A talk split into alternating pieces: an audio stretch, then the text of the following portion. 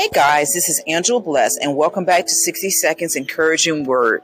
How many of you guys know that you can default your blessing by hanging around the wrong people?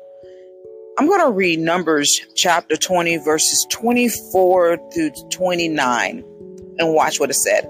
Let Aaron be gathered to his people for he shall not enter the land that I have given to the people of Israel, because you rebel, and God's talking to Moses against my command at the waters of Meribah.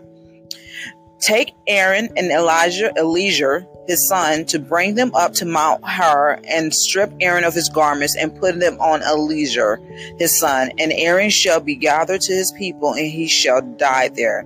Moses did as the Lord commanded him and they went up to Mount Hor in the sight of all the congregation. And Moses stripped Aaron of his garments and put them on Eleazar, Elijah, as I think it's Eleazar, his son, and Aaron died there on the top of the mountain. Then Moses and Eleazar came down from the mountain, and when all the congregation saw that Aaron had perished, all the house of Israel wept for Aaron 30 days.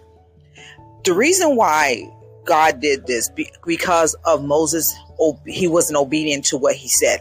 God told Moses to speak to the rock. Instead of him speaking to the rock out of frustration of the children of Israel, he struck the rock.